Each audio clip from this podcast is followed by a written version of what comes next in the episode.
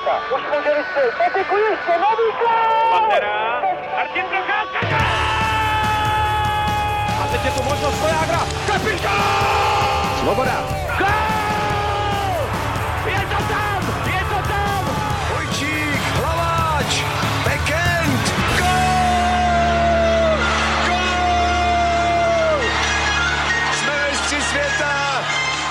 Jsme Dobrý den. Už v tomto týdnu startuje v zámoří v pořadí 101. sezóna NHL.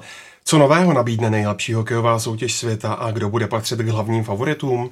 V dalším díle Hokej Focus podcastu vítám Matěje Hejdu z Idnesu, ahoj. Dobrý den. A Tomáš Řandu a Otu Rubna z webu čtsport.cz. Ahoj. Od mikrofonu zdraví Ondřej Nováček. Nový ročník nabídne hlavní zpestření v podobě zbrusu nového klubu. Ke třem desítkám týmů přibyli Vegas Golden Knights, kteří poprvé od roku 2000 rozšířili ligu. Eh, Matěj, co od nováčka z Las Vegas v sezóně očekáváš a jak celý projekt eh, Zlatých rytířů zatím hodnotíš? Tak upřímně od Golden Knights čekám trochu tuhý boj o co nejlepší postavení na draftu, protože samozřejmě ten tým nějakou kvalitu má, měl lepší podmínky, než měli dřív týmy v expansion draftu. Na druhou stranu, když se podíváte na ten kádr, není tam úplně elitní hráč, není tam první center, není tam první obránce, mají vyrovnanou brankářskou dvojici, ale nemyslím si, že by měli konkurovat kort na západě, že by měli konkurovat silnějším týmům, který budou bojovat o playoff. A navíc, co je důležitý u toho expansion týmu, je, že je ten pohled do budoucnosti a pro ně je zásadní, aby měli co nejlepší postavení na draftu. Samozřejmě tím netvrdím, že by ten tým se nesnažil, že by se snažil prohrávat, že by se nesnažil bojovat o to playoff, ale nevidím tam, nevidím tam sílu, že by mohli konkurovat. Je, velká výhoda je možná trenér Gerard Gallant, který je perfektní komunikátor s hráčem a u něj bych vůbec neměl strach, že by něco vypouštěli pod ním. To vůbec ne, ale nemyslím si, že by mohli konkurovat tím nejsilnějším týmům. Jenom připomeňme, jaké jsou ty největší hvězdy toho týmu. Tak v útoku je to asi James Neal, to je asi největší hvězda. Který ovšem je momentálně zraněný a neví se, jestli vlastně bude hrát od začátku sezóny. Že? No, já si myslím, že oni teda hlavně budou uh, sázet uh, na tu defenzivu. Tam budou vycházet uh, od Golmana, od Marka Andreho Fleryho, to je asi největší persona a vlastně i aktuální jako hlavní tvář toho týmu, ať už toho hráčského kádru, tak i vlastně navenek v prezentaci vůči fanouškům a podobně, takže budou hlavně pět na tu defenzivu a budou vycházet teda z toho, že Flery je schopen prostě ten zápas sám vychytá takzvaně a budou teda se spolehat nějakou tu nastavbu v útoku. Už jste to naznačili, v rámci západní konference by Golden Knights neměli v pacifické divizi atakovat přední příčky. Mezi hlavní favority by měl znovu patřit Anaheim, který získal divizní prvenství pětkrát za sebou a s ustáleným kádrem bude opět mířit vysoko. Co stojí o to za dominancí DAX v posledních letech a kdo by je mohl ohrozit? Jejich výhodou je, že oni nedělají velké změny. Oni mají kádr postavený na těch dvou dlouholetých ofenzivních hvězdách, na Ketzlafovi a Perim, možná Kesslerovi v posledních letech. A vlastně jenom to, jenom to postupně vždycky trošku okysličí, trochu doplní, ale oni nedělají vlastně žádný, vel, žádné velké průvany. A jejich výhodou je, že oni budou, i když jim i když jim stárnou ty opory v útoku, tak oni zase můžou stavit ten kádr odzadu, protože oni mají velmi mladou a velmi poměrně kvalitní už obranu. Takže ten tým jakoby v podstatě, i když prostě mu to už dopředu třeba tolik nepůjde, tak jim zase pomůže obrana, kde mají navíc ještě skvělého Gibsona v bráně. To znamená, že pro mě Anaheim je znova jeden, z, jeden ze dvou favoritů jako na prvenství divizi. A tím druhým je rozhodně Edmonton, protože Edmonton je neuvěřitelný tým, který dlouho hrál hodně pod svůj potenciál, ale po tom, co se jako vlastně v té své první kompletní sezóně rozehrál Conor McDavid, tak uh, udělali hned druhé kolo playoff a myslím si, že letos by mohli jít ještě, ještě vejš protože vlastně zbavili se Jordana Eberlího, který už tom Edmontonu stagnoval a získali, získali uh, Stromea z Islanders výměnu za něj, získali zkušeného Jokinena, který vlastně může jakoby ty naděje a ty mladíky, co, který, kterými jsou napěchovaný, může jako tam nějakým způsobem mentorovat a vlastně můžou si dovolit jako poslat uh, Puliu Jervyho do AHL, aby se ještě jako na další sezónu vlastně otrkal prostě nižší soutěži. Takže pro mě jsou tohleto ty dva hlavní favoriti v Pacifický. A ono jako proto, proto Vegas to bude těžký i v tom, že jde hodně nahoru Calgary, které, které posílilo ještě obranu a má podle mě teďka z té celé divize má možná jako nejlepší, nejlíp postavenou defenzivu. a je tam LA, které bude samozřejmě jako chtít nahoru po té sezóně, která jim jako úplně nevyšla. To znamená, že u toho, u toho Vegas to vidím tak jako na souboj s Vancouverem o to, kdo nebude poslední. No. Já téměř do, pontí, do puntíku souhlasím s Otou. Myslím, že Edmonton je největší adept, který může konkurovat uh, s Anaheimem. Pokud máte na pozici prvních dvou centrů uh, hráče jako McDavid a Leon Dreisaitl, s tím, že i Dreisaitl může hrát na křídle vedle McDavida, to je obrovská síla. To jsou v podstatě hráči, kolem kterých můžete postavit organizaci na dalších 10-15 let. Mají podepsaný, někdo může samozřejmě argumentovat, že možná trochu přeplatili, ale Edmonton je tým budoucnosti, má skvělého brankáře, ještě na další dva, dvě sezóny podepsaný za docela solidní peníze. Jediná trošku slabina je obrana, která není asi elitní, to rozhodně ne. To na druhou stranu třeba Enheim podle mě elitní má, tam si myslím, že prvních šest obránců je fakt skvělých. Naprosto souhlasím, myslím si, že tyhle dva týmy mají největší sílu.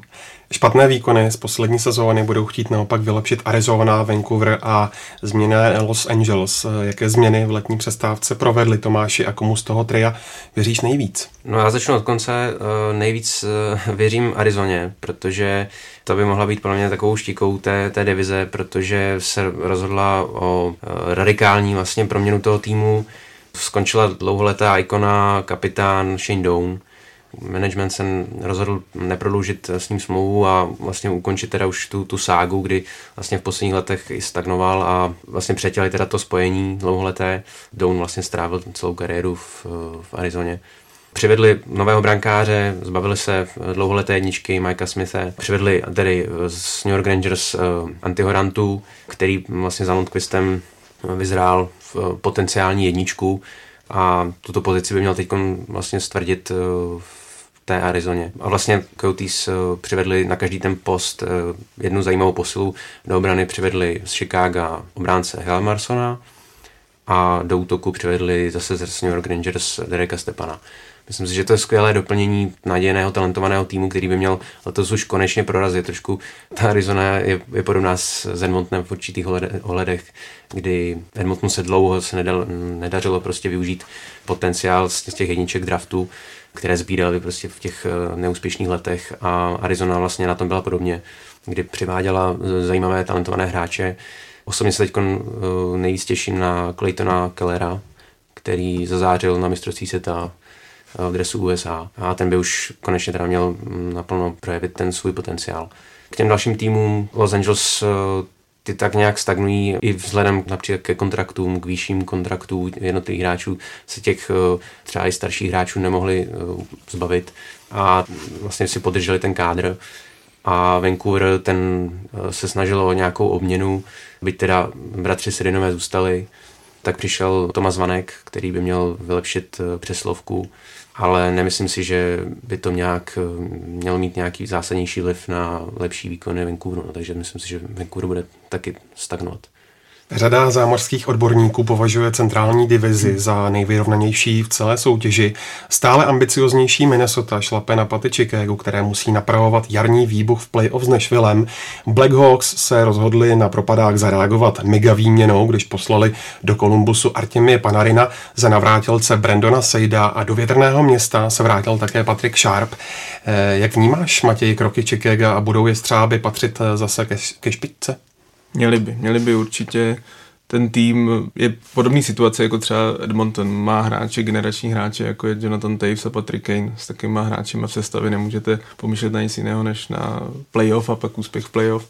Na druhou stranu Chicago v posledních dvou častech playoff vyhrál jeden jediný zápas.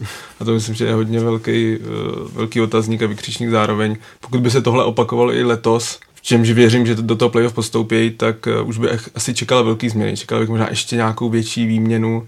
Výměna Panarina zasáda hodně spekulací kolem toho města výměna líbí, protože manažer Bauman musel zareagovat na situaci kolem Mariana Hosy, který skončil zdravotních důvodů a sát je za prvé v tom týmu hrál, vyhrál tam dva Stanley Cupy, rozumí si s kapitánem Jonathanem Tavesem, což taky úplně není jednoduchý s ním hrát.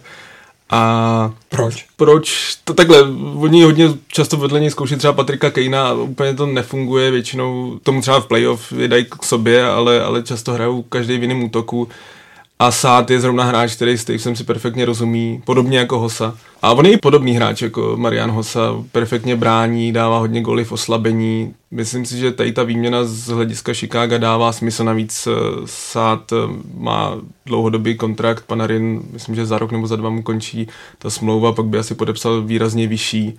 Hmm. Mně se i ta výměna Jalmarsona za, za Murphyho poměrně líbí, protože Murphy asi není tak kvalitní, na druhou stranu je mladší, je levnější, což to levnější je to asi to nejdůležitější u Chicago. Chicago prostě musí lepit tím, že má každoročně problémy s platovým stropem, tak musí převádět levný hráče. I proto vlastně přišel třeba Čech Jan Ruta, který si myslím, že má šanci se dostat. Je možný, že může vytlačit eh, svého krajana Michala Kempnýho.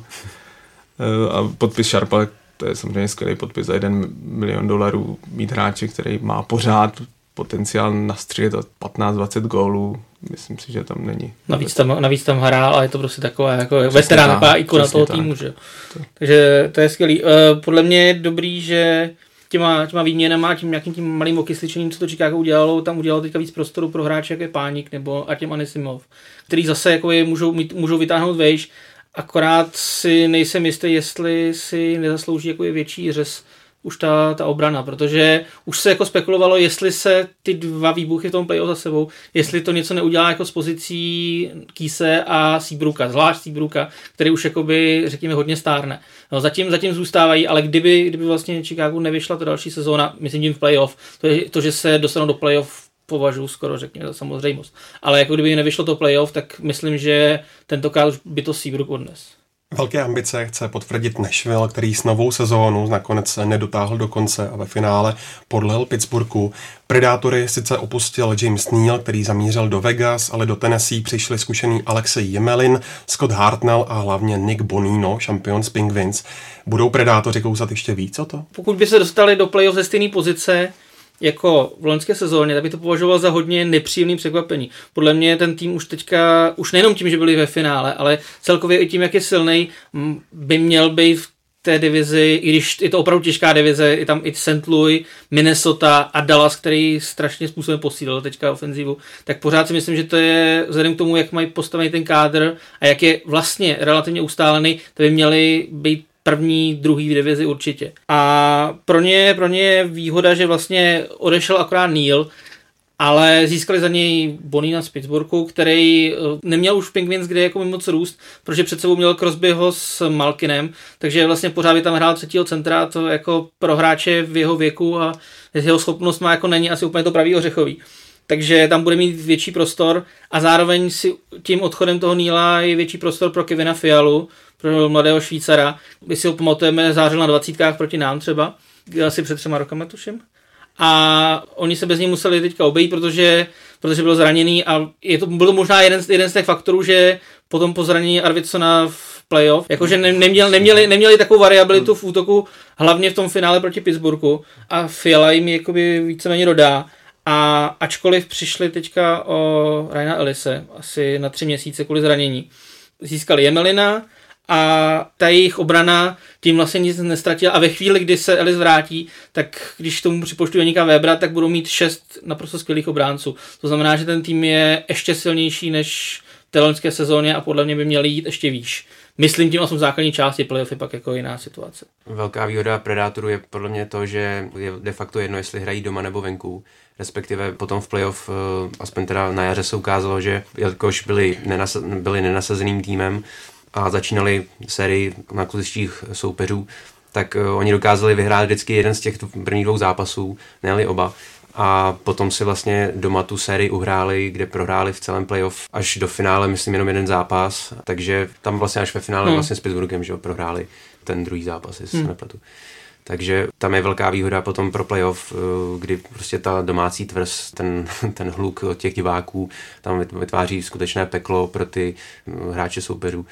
A co hodně těžil Nashville v playoff z té, z té domácí mm. arény a právě s tím svým nepříjemným stylem dělal problémy těm vlastně těm favoritům v těch sériích, eh, když Nashville hrál venku. Já bych měl u Nashville taky dva malý otazníky. Jenom. Jeden je, jak, s nima, jak je ovlivní to, že nezvládli finále, že prostě měli tu cestu do finále v podstatě excelentní. Ve finále vždycky asi není úplně jednoduchý se s tím srovnat, když člověk prohraje, když je tak blízko a, a prohraje.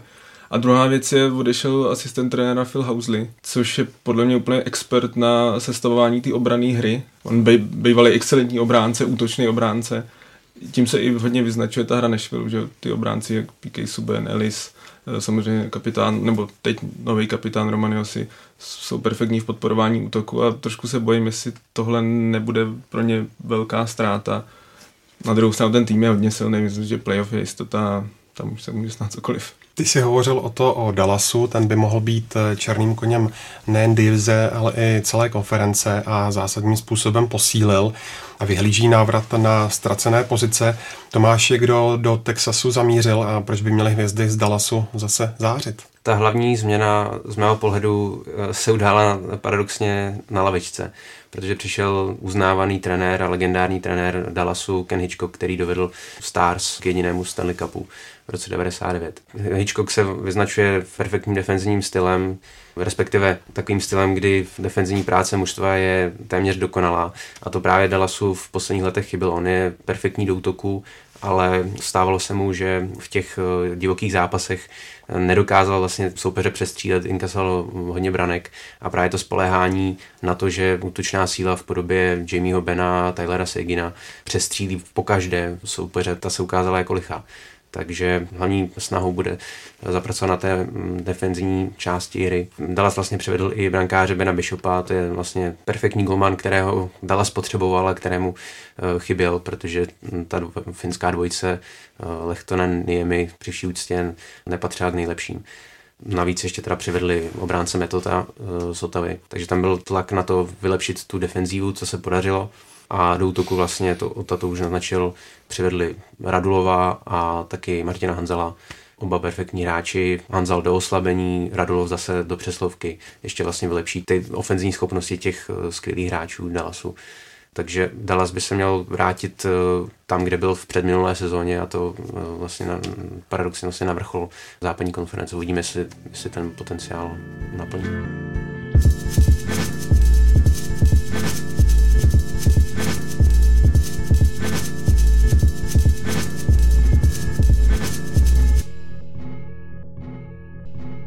Pojďme se podívat do východní konference. Ta nabídla v posledních dvou letech dvě jistoty.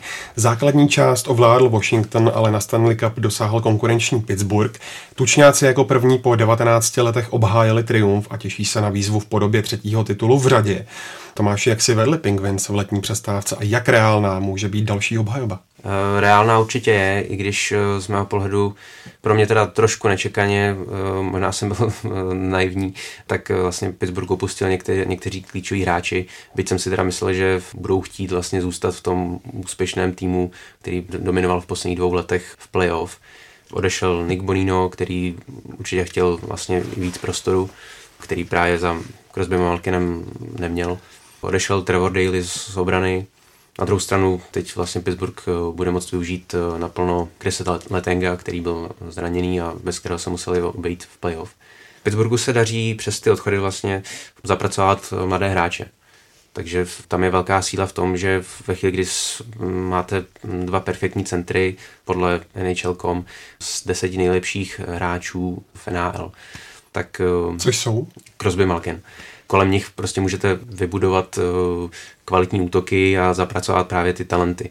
Pittsburghu se prostě skvěle podařilo vypiplat si eh, Jakea Gensla, který vlastně v kombinaci s Crosbym a vlastně i s Conorem Shearem, to je prostě perfektní útok eh, na dalších x let a Pittsburgh tady toho bude, bude těžit. Na druhou stranu odešel ještě Kunic, taky taková ikona, takže Pittsburgh asi nejspíš bude muset ještě někoho přivést, aby přece jenom trošku doplnil tu, tu sílu v útoku. V metropolitní divizi budou pro Pittsburgh pravděpodobně i nadále největším konkurentem Capitals. Své místo mezi nejlepšími ale vyhlíží i stále se lepšící Columbus s brankářem Sargem Bobrovským. Matěj, co Washingtonu chybí k výraznému úspěchu v playoff a nemyslí si, že jim už pomalu ujíždí vlak? To je hrozně těžká otázka. Já myslím, že sami ve Washingtonu se na to ptají už v podstatě 10 let, co jim chybí. Jsou to drobnosti, podle mě možná nějaká určitá vítězná mentalita, že, že ten tým asi si ne, nezažil žádný úspěch, v podstatě nikdy nepostoupil, s Ovečkinem sestavě nikdy nepostoupil přes druhý kolo playoff, což je problém. Myslím si, že jim nenahrává ani trošku pravidla, jak se postupuje v playoff, že oni vlastně v podstatě vždycky narazí na Pittsburgh a ten je dokáže nějakým způsobem přetlačit. Občas je trochu štěstí, protože Washington v posledních dvou sezónách měl podle mě excelentní tým, tam, tam moc slabin nebylo. V loňské sezóně před playoff ještě přivedli ofenzivní obránce Šetenkirka. Neviděl jsem tam v podstatě žádný slabiny a byl jsem přesvědčený, že, že z východu postupuješ do finále. Nestalo se, zase to schytal tradičně kapitán Ovičkin. Já si myslím, že to je trošku nespravedlivý, protože v jeho případě on je hodně srovnávaný s Crosbym, s tím, že Crosby je v podstatě mašina na úspěchy, nejlepší hokejista, asi zřejmě nejlepší hokejista na světě. Na druhou stranu Crosby nastupuje na pozici prvního centra a z téhle pozice máte daleko větší možnosti ovlivnit spoluhráče. Křídlo to má v tomhle trošku těžší, ten v podstatě pokud ten by musel v každém tom zápase v playoff dávat v každém zápase gol, někdy dva. Ovečkin to samozřejmě ne, nezvládá, ne, nezvládá vždycky a pak on je za to hodně kritizovaný. Uvidíme, uvidíme. Ten tým eh, odešlo hodně opor, ten Kirk, což teda se vědělo, protože tam se čekalo, že to ten přichází v podstatě jenom kvůli playoff. Odešel Johansen, odešel obránce Alsner, jo, Nate Schmidt. Eh, změn tam bylo poměrně dost kvůli, finančním, kvůli finanční situaci. A Justin Williams. A Justin Williams, Justin Williams, což si myslím, že možná asi největší ztráta, to je pravda, protože to je zrovna ten, ten hráč, který tu vítěznou mentalitu měl. Vlastně vítěz tří, myslím, Stanley Cupu, jednou s Carolinou, dvakrát z LA. Na druhou stranu je to větší prostor pro, pro mladý hráče.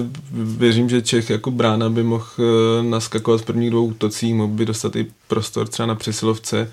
Takže z našeho pohledu je to určitě dobře. Washington podle mě v playoff chybět nebude, ale jestli dokáže zlomit to prokletí, nevím, tým silnější není, může, můžou přijít změny během sezóny. Myslím si, že právě v, v tom eh, kole s Pittsburghem tam se ukázala právě ta nejenom teda chybějící vítězná mentalita, ale asi eh, ztráta sebedůvěry, protože Washington se vrátil do série, kde prohrával 1-3 na zápasy, hmm.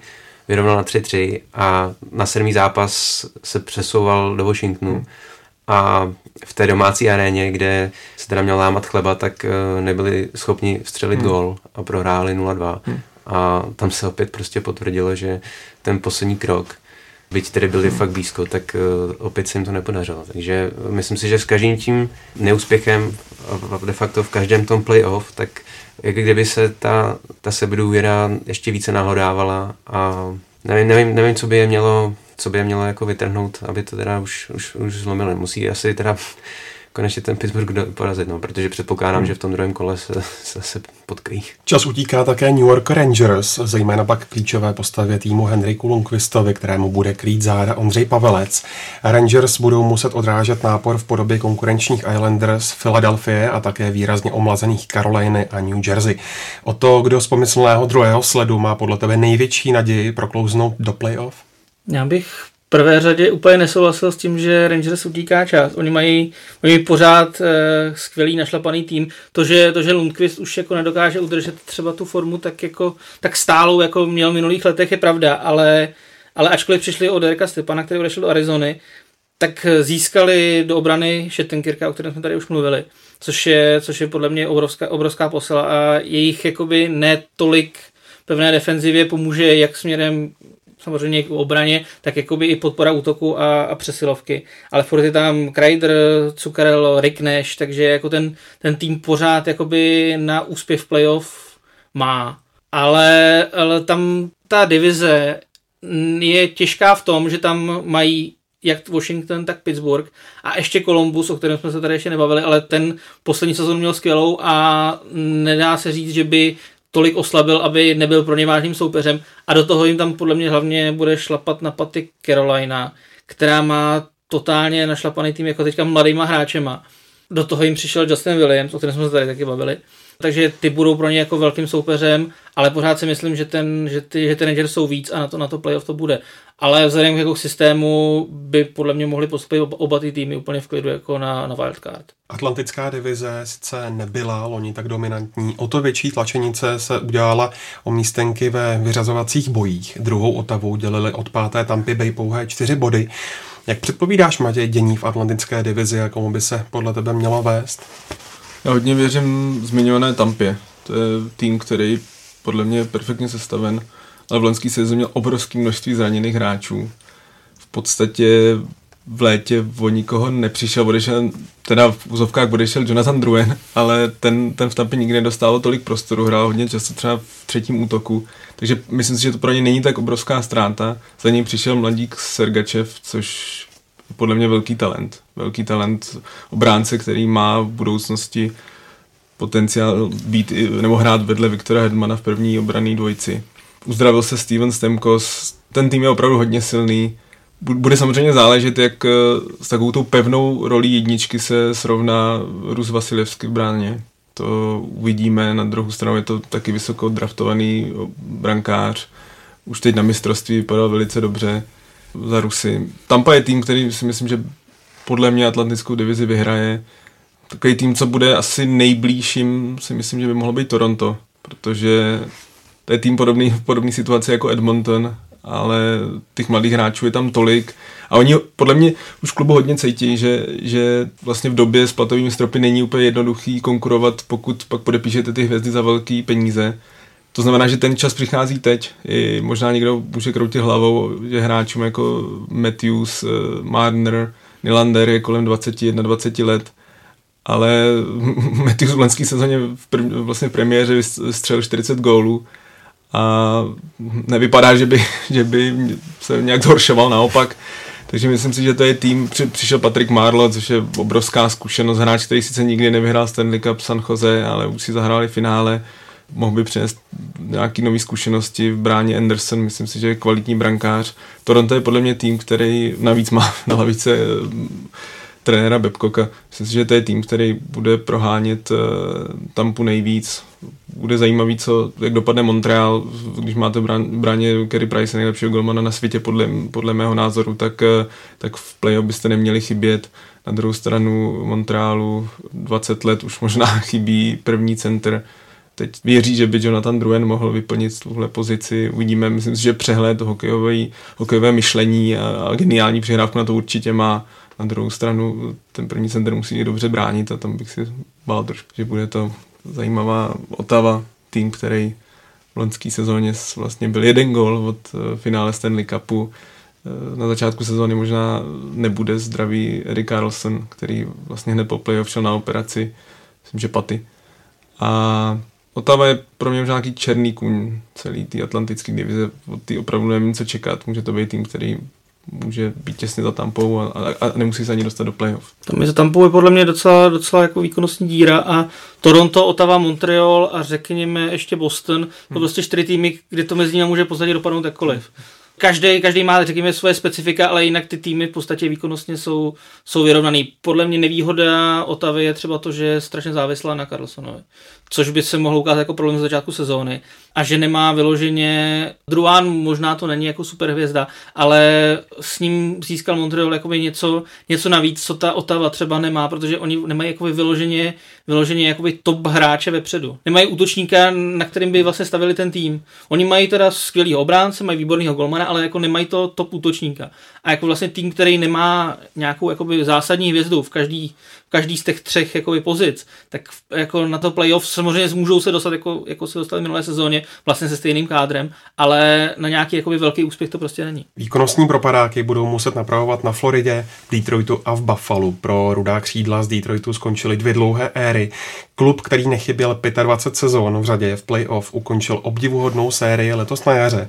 Po sezóně navíc opustil starou Joy Louis arénu a přestěhoval se do zbrusu nového multifunkčního stánku. Velký hráčský průvan, včetně odchodu Jaromíra Jágra, se zase udál na Floridě. Tak Tomáš, jak vnímáš proměny obou týmů? Každá ta proměna je trošku jiná. Detroit eh, se potýká s, eh, s výraznou generační obměnou, kdy se vlastně nedaří úplně nahradit ty odcházející hvězdy a ti mladí hráči buď uh, nepotvrzují úplně to, na co, na co mají, například v poslední sezóně Dylan Larkin, ten byl úplně jako z formy, tomu vůbec ta sezona nevyšla, tak vlastně je tam stále to trošku, řekněme, už přestádlé jádro týmu, hlavně teda v obraně, kde je Kronval, Eriksson, v útoku už vlastně dojíždí kariéra eh, Zetterbergovi, citelnou ztrátou byl odchod Daciuka, tam prostě, tam je vidět, jak eh, v tom útoku to skřípe a řekněme Tatarna se na všechno nezmůže. Florida naoproti tomu, ta se pro mě nepochopitelně zbavila z asi pěti točníků a vyjádřeno čísly odešlo zhruba stovka gólů ze zhruba 200 střelených. Takže eh, vlastně Florida se zbavila úplně komplet útoku, pustila Rileyho Smise s, s Marchesoltem do Vegas, odešel i Jussi Jokinen. Jussi Jokinen. Samozřejmě prodloužili smlouvu s Jaromírem Jágrem, což už bylo zmíněno, i to asi bude určitá bodová ztráta pro ten tým. No a vlastně ta náhrada na Floridě je v podobě Radima Verbaty, který sice je schopen nastřílet 30 gólů v sezóně, ale či to nebude stačit, eh, aby pokryl sám, eh, případně ještě s, s příchozím Dadonovem tu zmíněnou zhruba stovku gólů. Hlavně Verba tak se potřebuje jako vhodný spoluhráče, aby mu na ty góly taky přihrávali. Otázka je, jestli na té Floridě bude mít kdo. To je pravda.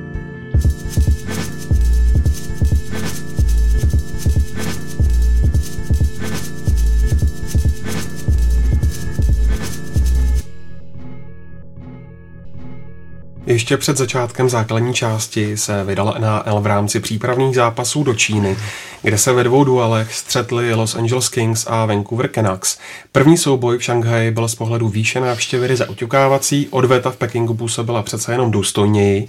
Jaké úmysly má NHL Matěj s čínským trhem a co by azijská expanze mohla hokej přinést podle tebe? No, úmysly jsou velký. Určitě Hodně to vychází z vize komisaře NHL Gary Bettmana, který dřív působil v basketbalovém světě NBA a viděl, jak basket je obrovsky populární v Číně. Samozřejmě nedá se úplně očekávat, že by hokej se tomu mohl vyrovnat, ale rozhodně by se tomu mohl přiblížit. Myslím si, že výborně vybrali týmy, které poslali do Číny sehnat ty první přípravné zápasy, jak Vancouver, tak Los Angeles ne, že by byly teda úplně nejsilnější týmy, to rozhodně ne, ale obě mají obrovský potenciál na čínském trhu, protože jak Vancouver, tak Los Angeles jsou města, kde je velká populace Číňanů. Takže myslím si, že tohle byla dobrá volba. Hodně, hodně týmů v NHL v čele s Bostonem a s Davidem Pastrňákem podnikají cesty do, do Číny, jsou takové svoje soukromí, soukromé, soukromé cesty. Myslím si, že to i s výhledem na olympiádu v Pekingu 2022 vůbec si nedokážu představit, že by hráči v NHL na této olympiádě nebyli. Myslím si, že komisar Gary Bettman moc dobře ví, jak velký tržní potenciál Čína má a určitě tam ty hráče bude chtít vidět. Otázka si se než Šprajc pro změnu jako MOV a Mezinárodní hokejová federace. Vy jste nás ne, vy jste neposlali do Koreje, my vám teďka nepošleme do Pekingu. Ale to by asi byli blázni tam je zajímavé srovnání nejenom teda, teda s Jižní Koreou v příštím roce, ale i co se týče například eh, sledovanosti, kdy, jestli se nepletu, tak v USA finále olympijského turnaje v Soči sledovalo v USA nějakých 5 milionů diváků, když to v Číně eh, zhruba 100 milionů diváků, což eh, samozřejmě v rámci té obří populace je 1,3 miliardy. Takže ten potenciál například tou perspektivou těch televizních práv to je, prostě neuvěřitelný. A co se týče teda ještě vlastně toho, toho basketbalu nebo toho příměru s tím basketbalem, hmm. tak vlastně nebyla, nebylo náhodou, že i na těch zápasech byl přítomen Yao Ming, hmm. čínský basketbalista, hmm. který vlastně otevřel, řekněme, Číně hmm. basketbal. A tam trošku uh, vidím problém v tom srovnání, že v, samozřejmě Číně by strašně pomohlo, kdyby uh, měla nějakého svého hráče hmm. v NHL, aspoň nějakého, nemusí to být hmm. přímo hvězda. Jestli se tohle v blízké budoucnosti podaří, to si netroufám tvrdit, ale třeba se dočkáme za nějakých hmm. pět let. Kdo ví? Tomu se dá předpokládat, že Číňani už mají nějaký program nastavený na to, aby nechci říct, byli nutně úspěšní, ale aby byli konkurenceschopní na, na své domácí olympiádě. To znamená, že se dá očekávat, že nějaký takový hráč se do těch čtyř let jakoby objeví. Nemusí to být nutně jako do NHL, ale aspoň prostě, aby se dostali aspoň do AL nebo něco takového. Jo, to znamená, že předpokládám, že Číňani se svojí jako, se svým smyslem pro disciplínu a jako takovou tou, takovým tím drillem, jako to, podle mě budou schopni nějakého takového hráče vytvořit. Jako to, o to bych se nebal. Eh, mezi další novinky patří také úprava herních pravidel NHL. V poslední sezóně se hojně diskutovalo na téma trenérských výzev a na přetřes se dostali také fauly hokejkou. Tomáši, na jakých změnách se liga dohodla a na co si budou muset hráči nově zvykat? Ty změny pravidel, ty jsou hlavně hlavní tři. Se týče té výzvy, eh, takzvané Coaches Challenge, eh, tak změnilo se pravidlo toho offsideu, kdy se vlastně zkoumá, zda došlo před vstřelnou brankou, zda došlo k, k offsideu. Nyní dostane tým kterému tato výzva nevíde, tedy kdy se ukáže, že hra proběhla v pořádku, tak vlastně místo ztraceného timeoutu přijde dvouminutový trest za zdržování hry. Při tomto pravidle není zapotřebí tedy disponovat timeoutem, jako je tomu u té výzvy, které se týká brankoviště. Tam zůstalo všechno při starém. Eh, druhou změnou v pravidlech, ta změna se týká opět timeoutu, kdy vlastně po zakázaném uvolnění si bránící mužstvo nemůže vzít timeout. To jsme právě viděli, že trenéři sáhli k tomuto kroku, když eh, vlastně docházelo k přetížení sestavy, která byla na ledě a vlastně pomocí timeoutu eh, si hráči na ledě mohli odpočinout a byli připraveni na to další střídání. A třetí takovou menší změnou je po zahrání vysoké hole eh, se přesouvá hra do obraného pásma. A co se týče ještě nějakých eh, doplnění, tak rozhodčí budou více trestat fauly hokejkou, různá eh, menší osekávání nebo i náznaky vlastně hokejkou budou přísněji trestána a rozhodčí se také pohlídají důsledněji v hazování kdy docházelo vlastně ke srážkám hráčů, kteří vlastně překročili ty čárky na buly, tak nyní bude striktně, vlastně budou striktně oddělování a bude dodržováno to vyhrazené místo. Pozici nejproduktivnějšího Čecha v NAL bude v nové sezóně obhajovat David Pastrňák, který se před přípravnými kempy dohodl na nové smlouvě s Bostonem. Kontrakty prodloužili také například Ondřej Palát, Radek Faxa nebo Michal Kempný. Nová působiště naopak hlásí již zmíněný Ondřej Pavelec, Radim Verbata, Martin Hanzel i Aleš Hemský. Na které české hráče jsi zvědavý o to nejvíc a komu by se podle eh, tebe mohlo v nových týmech dařit? Tak už si to říkal, nejvíc jsem rozhodně zvědavý na Davida Pastrňáka, protože v loňské sezóně to byla, řekněme, kometa hráč, který prostě malý, malý nadějný hráč, který zahrál jako vysoko nad, nad očekávání Teď to bude borec se 6 milionovou smlouvou, který to bude muset potvrdit, což, eh, což on je takový trošku jako easy, ale není, není, to jako není to mentálně samozřejmě jednoduchý. To, co jsem dokázal v minulé sezóně, prokázat i další, zvlášť prostě, když je to hráč, který má pořád 21. Takže to, jakým způsobem on se dokáže s touhle novou situací vypořádat, na to jsem hrozně zvědavý. Pak eh, by mě hodně zajímalo, jak si povede, jak si povede Faxa, možná, eh, možná třeba v útoku i s Hanzelem, jak si povedou v Dallasu, o kterém jsme se tady bavili, jako, že ten by měl jít jako výkonnostně hodně nahoru. A těším se na Aleše Hemského v Montrealu hodně. Jako je to, uh, musím se přiznat, že to můj oblíbený hráč, který řekněme, nikdy neměl jako úplně, i kvůli zdravotním problémům, nikdy neměl možnost prostě ukázat jako úplně to, co v něm je, protože je to velmi technicky takový ten krásně hrající hráč, ale prostě ty týmy, který si vybíral a tak dále, nikdy mu to jakoby úplně, úplně nesedlo a do toho ty jeho zdravotní problémy, takže jsem zvědavý, jestli, jestli Montrealu, jako vlastně už veterán skoro, jestli, jestli dokáže, dokáže pozvednout jakoby úroveň hry útočný Canadiens, takže tohle to jsou hráči, na který jsem asi nejvíc zvědavý. A pak taky, jestli dokáže se za Lundqvistem jako nějakým způsobem restartovat Ondřej Bavalec, samozřejmě. Já jsem taky hodně zvědavý na Aleše v Montrealu. Myslím si, že tahle ta kombinace by mohla fungovat pro Montreal. Je to v podstatě skvělý podpis, nemá co ztratit. Podepsali ho za jeden milion na jeden rok. Když to nevíde, pošlou ho dál. A ví to může samozřejmě, Aleš začínal při, v přípravě v prvním útoku vedle druhé s Pačeretym. Postupně se ale potom propadnul ten až do čtvrtého. Eh, na druhou stranu trenér Julien je hodně známý, že točí v podstatě jako každý trenér v NHL, takže se může objevit Hemský v druhém, třetím útoku. Uvidíme, myslím si, že Montreal je tým, který má hodně problémy střílet góly. A on sice nikdy střelec nebyl, ale minimálně dokázal perfektně připravovat a věřím, že by třeba mohl dostat hodně prostoru na přesilovce. Myslím, že by tohle mohlo fungovat. O volná místa v hráčských kádrech se ucházela v přestávkovém období řada českých hokejistů. Své neměli jisté Roman Polák, Jiří Hudler, Tomáš Hejka nebo Tomáš Nosek. Z mladých talentů se v přípravném kempu dařilo Filipu Chytilovi. Podobnou cestu jako Michal Kempný pak zvolil další obránce Jana Ruta, který by mohl v Chicagu, jak už jsme říkali, vytvořit po další době ryze český obraný pár. Tomáši, kdo má podle tvého názoru největší šanci na pravidelné místo v NHL? Matěj to už eh, naznačil, mluvil o tom.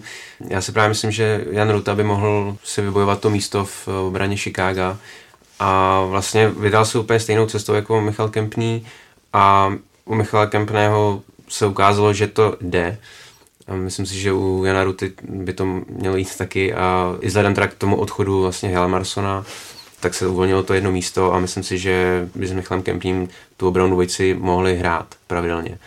Zajímavý souboj, nevím jestli o jedno, o jedno místo nebo o víc míst, svádí Češi eh, Nosek s Hikou v, ve Vegas. Oba podle mě mají, mají jako reálnou šanci prosadit se do toho, řekněme, vlastně mladého útoku relativně Golden Knights a možná trošku více favorizuju Noska, protože už přece jenom působí v zámoří delší dobu. Na druhou stranu Hikovi vyšla příprava, pravidelně střílel branky a výrazně na sebe upozornil.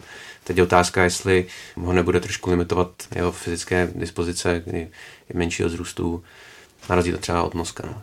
Abych souhlasil s Tomášem, myslím, že Tomáš Nosek má jednu obrovskou výhodu, že, že je perfektně univerzální hráč. V podstatě hraje oslabení, může hrát ve čtvrtém útoku, ale zvládne roli i ve druhém. U Tomáše Hiky nevím, jestli bych ho úplně viděl jako hráče čtvrtého útoku. Myslím si, že má možná i vyšší ofenzivní potenciál a ve čtvrtém útoku by to asi nemuselo jemu úplně sedět. Pro mě Tomáš Nosek má větší šanci navíc, hrál v podstatě dva roky na farmě, myslím, že dva nebo tři. Takže to taková ta nynější zkušenost, když Tomáš Žíka byl samozřejmě v Americe, ale ta nynější zkušenost s tím severoamerickým hokejem je teď větší. Navíc se vybrali z Detroitu podle mě záměrně, myslím si, že Tomáš Nosek by měl být v základní sestavě Vegas. Abych věřil Filipu Chytilovi v Rangers. Vím, že se mnou někdo tady nebude souhlasit, ale, ale to, jakým způsobem se uvedl v tom, v tom kempu a v těch přípravných zápasech, tak jako ta naděje tam je. I když, i když je pravda, že Rangers nejsou zrovna tým, který známý tím, že dává šanci mladým hráčům, co jsem četl, tak by to byl teoreticky první 18-letý hráč od roku 99, který by se dostal jako do prvního týmu, jako hned té první sezóny po draftu. Což je, což je jako je vidět, jakým způsobem ty, jakým způsobem ty Rangers fungují. A kdyby se opravdu dostal, tak by bylo vidět, že by mu opravdu hodně věřili a že by v těch Rangers mohl mít jako velkou budoucnost. A druhý jméno Martin Fark v Detroitu, což, což zase taková perlička, což by byl první hráč, který nemá jedinou samohlásku ve svém jméně v historii NHL. Doufejme, že to nebude to jediný, čím se do, do děje té soutěže zapíše. No. Já se na Martina Frka hodně těším. Myslím si, že už je jasný, že začne tu sezónu. To je kluk, který v Čechách je podle mě hodně, hodně zajímavý jméno, protože on není úplně nejtalentovanější bruslář, což v dnešním eh, hokeji je v podstatě skoro nejdůležitější vlastnost, ale on má úplně dělovou ránu. Navíc, navíc eh, v Detroitu, jak Tomáš sám říkal, myslím si, že by tam mohl dostat prostor, protože ten tým není úplně nejsilnější. Naopak si myslím, že Detroit pro mě působí možná jako skoro i nejslabší tým v NHL z Vegas a s Vancouverem. Takže myslím, že by prostor mohl dostat jeho dělová rána na přesilovce, pokud on to dostane eh, dobře, tak eh, je to hráč, který může klidně střelit 15 i 20 gólů, ale musí samozřejmě dostat prostor.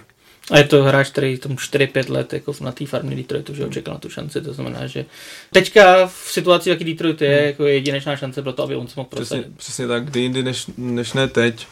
U něj prostě je to jenom o tom bruslení. No. On to sám ví, že není úplně elitní bruslař. Myslím si, že to bude asi jeho největší, nebo je to jeho největší slabina. Jestli, jestli zvládne to tempo NHL, který je rok od roku vyšší a vyšší, jestli se dokáže na tohle přizpůsobit, tak si myslím, že by mohl hrát dobře. No a pak je to ještě jméno Jaromíra Jágra, ale se o něm nezmínit. V době natáčení tohoto podcastu ještě není úplně jasné, kam se to upíchne, jestli to bude Calgary, anebo St. Louis, anebo nějaký jiný tým v NHL, anebo třeba Kladno. Kde by se vám osobně líbil nejvíc? Já to mám jednoduchý, mě by se nejvíc líbil na Floridě, ale tam se s ním rozloučili, já to doteďka nedokážu pochopit.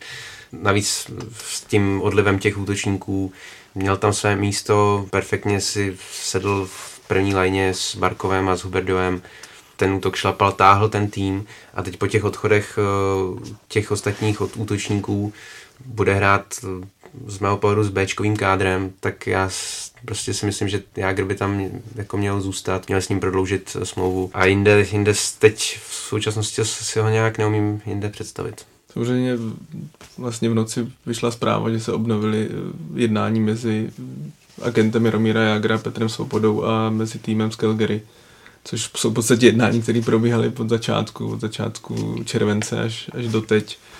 Uvidíme, uvidíme, jestli to dotáhnou do konce. Myslím si, že nejzásadnější bude, že Jaromír Jágr musí slevit z těch finančních požadavků a dokonce si myslím, že i v té situaci, jaký je teď, takže ty požadavky, které měl na začátku července, jaký má teď, jsou, jsou odlišný.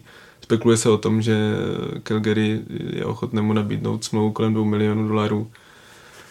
Uvidíme samozřejmě, jak by dostal prostor na ledě. Někdo může říct, že může hrát v tom prvním útoku, kde dřív hrál třeba Jiří Hudler vedle Monehena s Goodrowem. Oni říkají, že to spíš bude ten druhý. Kdyby to bylo? Druhý, já si dokonce myslím třetí. Já si dokonce myslím třetí, protože ten druhý útok perfektně fungoval v loňské sezóně. Frolík, eh, Beklund, eh, Tkačak. Tam nevím, jestli by úplně dostal prostor. Já myslím, že bude hrát ve třetím útoku, pokud samozřejmě tam podepíše, by hrál ve třetím útoku vedle sama Beneta, což je hráč, který byl vlastně čtyřka draftu tři roky zpátky. Center, který v podstatě se v klubu počítal, že to bude druhý center za Monehenem. Myslím si, že tam by Jágr seděl a myslím že jemu osobně by mohl hodně pomoct, protože Sam Bennett je hráč, který zatím poměrně za, výrazně za očekáváním a jestli, jestli někde mohl, nebo někomu mohl Jágr pomoct, tak je právě jemu. Mohl, pomoct i tomu Nehenovi s Gudrojem, ne tím, že by s nimi hrál, ale že by jakoby z nich sejmul část prostě té odpovědnosti. Ono, Jágr, i když bude hrát ve čtvrtý léně, tak furt je to furt je to hráč, na kterýho bude i v tom zámoří, nejenom u nás, jako z našeho toho českého pohledu, že samozřejmě, ale i v zámoří na ně bude upřená pozornost a řekněme, že dokáže sejmout prostě část toho tlaku z těch dvou, kdyby tedy s nimi hrál. Já si tedy myslím v tuhle chvíli, že, že to Calgary z těch dvou variant, který byly ve hře teda v pondělí, pondělí ráno, což je St. Louis a, a Calgary, je ta pravděpodobnější, byť teda obě mu nabízejí plus minus to samý, ale Myslím si, že jako, i z hlediska šance na playoff a z úspěchu v něm je to je Calgary v tuto chvíli výš než St. Louis, který, který vlastně Jagra chce hlavně kvůli tomu, že má spoustu zraněných hráčů před sezónou. Hmm, St. Louis navíc teď podepsalo Scotty Hopšla, hráči, s kterými mají zkušenosti, samozřejmě nemůžu ho srovnávat s Jagrem, ale, ale tím zase ukrojil nějaký peníze z toho, z toho cap hitu nevím, tak souhlasím s tebou, že momentálně víc mi asi sedí v tom Calgary, na druhou stranu během celého léta jsem mluvil asi o osmi, devíti týmech, takže uvidíme. Jak to Samozřejmě přál by si ho tam, kdyby mohl vyhrát Stanley Cup, ale jako to asi v tuhle chvíli Myslím, není úplně není, reálný. Ne, ne, není to reálný, podle mě tým, který vyloženě pomýšlí na zisk Stanley Cupu nebo patří mezi favority, tak už po hráči, který v podstatě v půlce sezóny mu bude 46, ať je to samozřejmě obrovská legenda jak soutěže, tak českého hokeje, tak myslím si, že už nesáhne. Velké pocty se dočká dvojice výjimečných českých útočníků, která ve své generaci dominovala nejen ve svých klubech, ale také v celé NHL. Po Dominiku Haškovi v Buffalo vyvěsí dres s českou jmenovkou pod strop arény Milanu Hejdukovi v Kolorédu a Patriku Eliášovi v New Jersey. Eh, Matěj, jaký odkaz tihle hráči v NHL zanechali a jak výrazná je jejich stopa v zámoří? Obrovská, obrovská, hlavně Patrika Eliáše, to myslím, že je hráč, který je českém prostředí ohromně nedoceněný. On, jemu chybí velký úspěch s reprezentací, což samozřejmě v očích českých fanoušků je věc na prvním místě a pak dlouho nic není. Eh, Eliáš je na druhou stranu klubová legenda. V podstatě dvě dekády odváděl skvělé služby v New Jersey, vyhrál tam dva Stanley Cupy, je tam nejproduktivnější hráč. Myslím si, že on udělal pro český hokej v NHL skvělou reklamu Podobně se dá mluvit o Milanu Hejdukovi, ten měl trošku smůlu, že v těch posledních letech kariéry hodně trápili zranění. Je to v podstatě, teď se nepletu, tak poslední český hráč to střelil 50 gólů v NHL, což je meta, která myslím, že v dnešním době už, no aspoň teda z českého pohledu, podle mě hodně nereálná. Taky klubová legenda, myslím si, že si to vyvěšení. Možná to trošku někoho překvapilo, je tam Patrick Roy, Joe Sekik, ale myslím si, že že on si to, on si to zaslouží, protože není, není příliš lepších hráčů, kteří za Colorado nastupovali kort, který když se člověk podívá. To ještě je jenom taková připomínka, jak jsem říkal, ty nejslabší týmy, jak myslím, že Colorado ještě jedním z těch, protože Colorado opravdu neprožívá dobrou dobu, trošku možná škoda pro Milana, že snad, snad ten zápas, když budou vyvyšovat jeho dres, tak bude plno a, a zaslouží si ovace, které si určitě zaslouží. Z dnešního Hokej Focus podcastu je to vše. Já vám děkuju, že jste přišli a posluchačům za vaši přízeň. Připomínám, že naše podcasty můžete poslouchat na Soundcloudu nebo třeba v iTunes a pustit si nás můžete také na YouTube kanálu ČT Sport, no a v neposlední řadě i na webu čtsport.cz. Budeme rádi za vaše náměty a připomínky a pokud se vám naše podcasty líbí, budeme potěšeni, když je budete sdílet dále do světa. Mějte se hezky.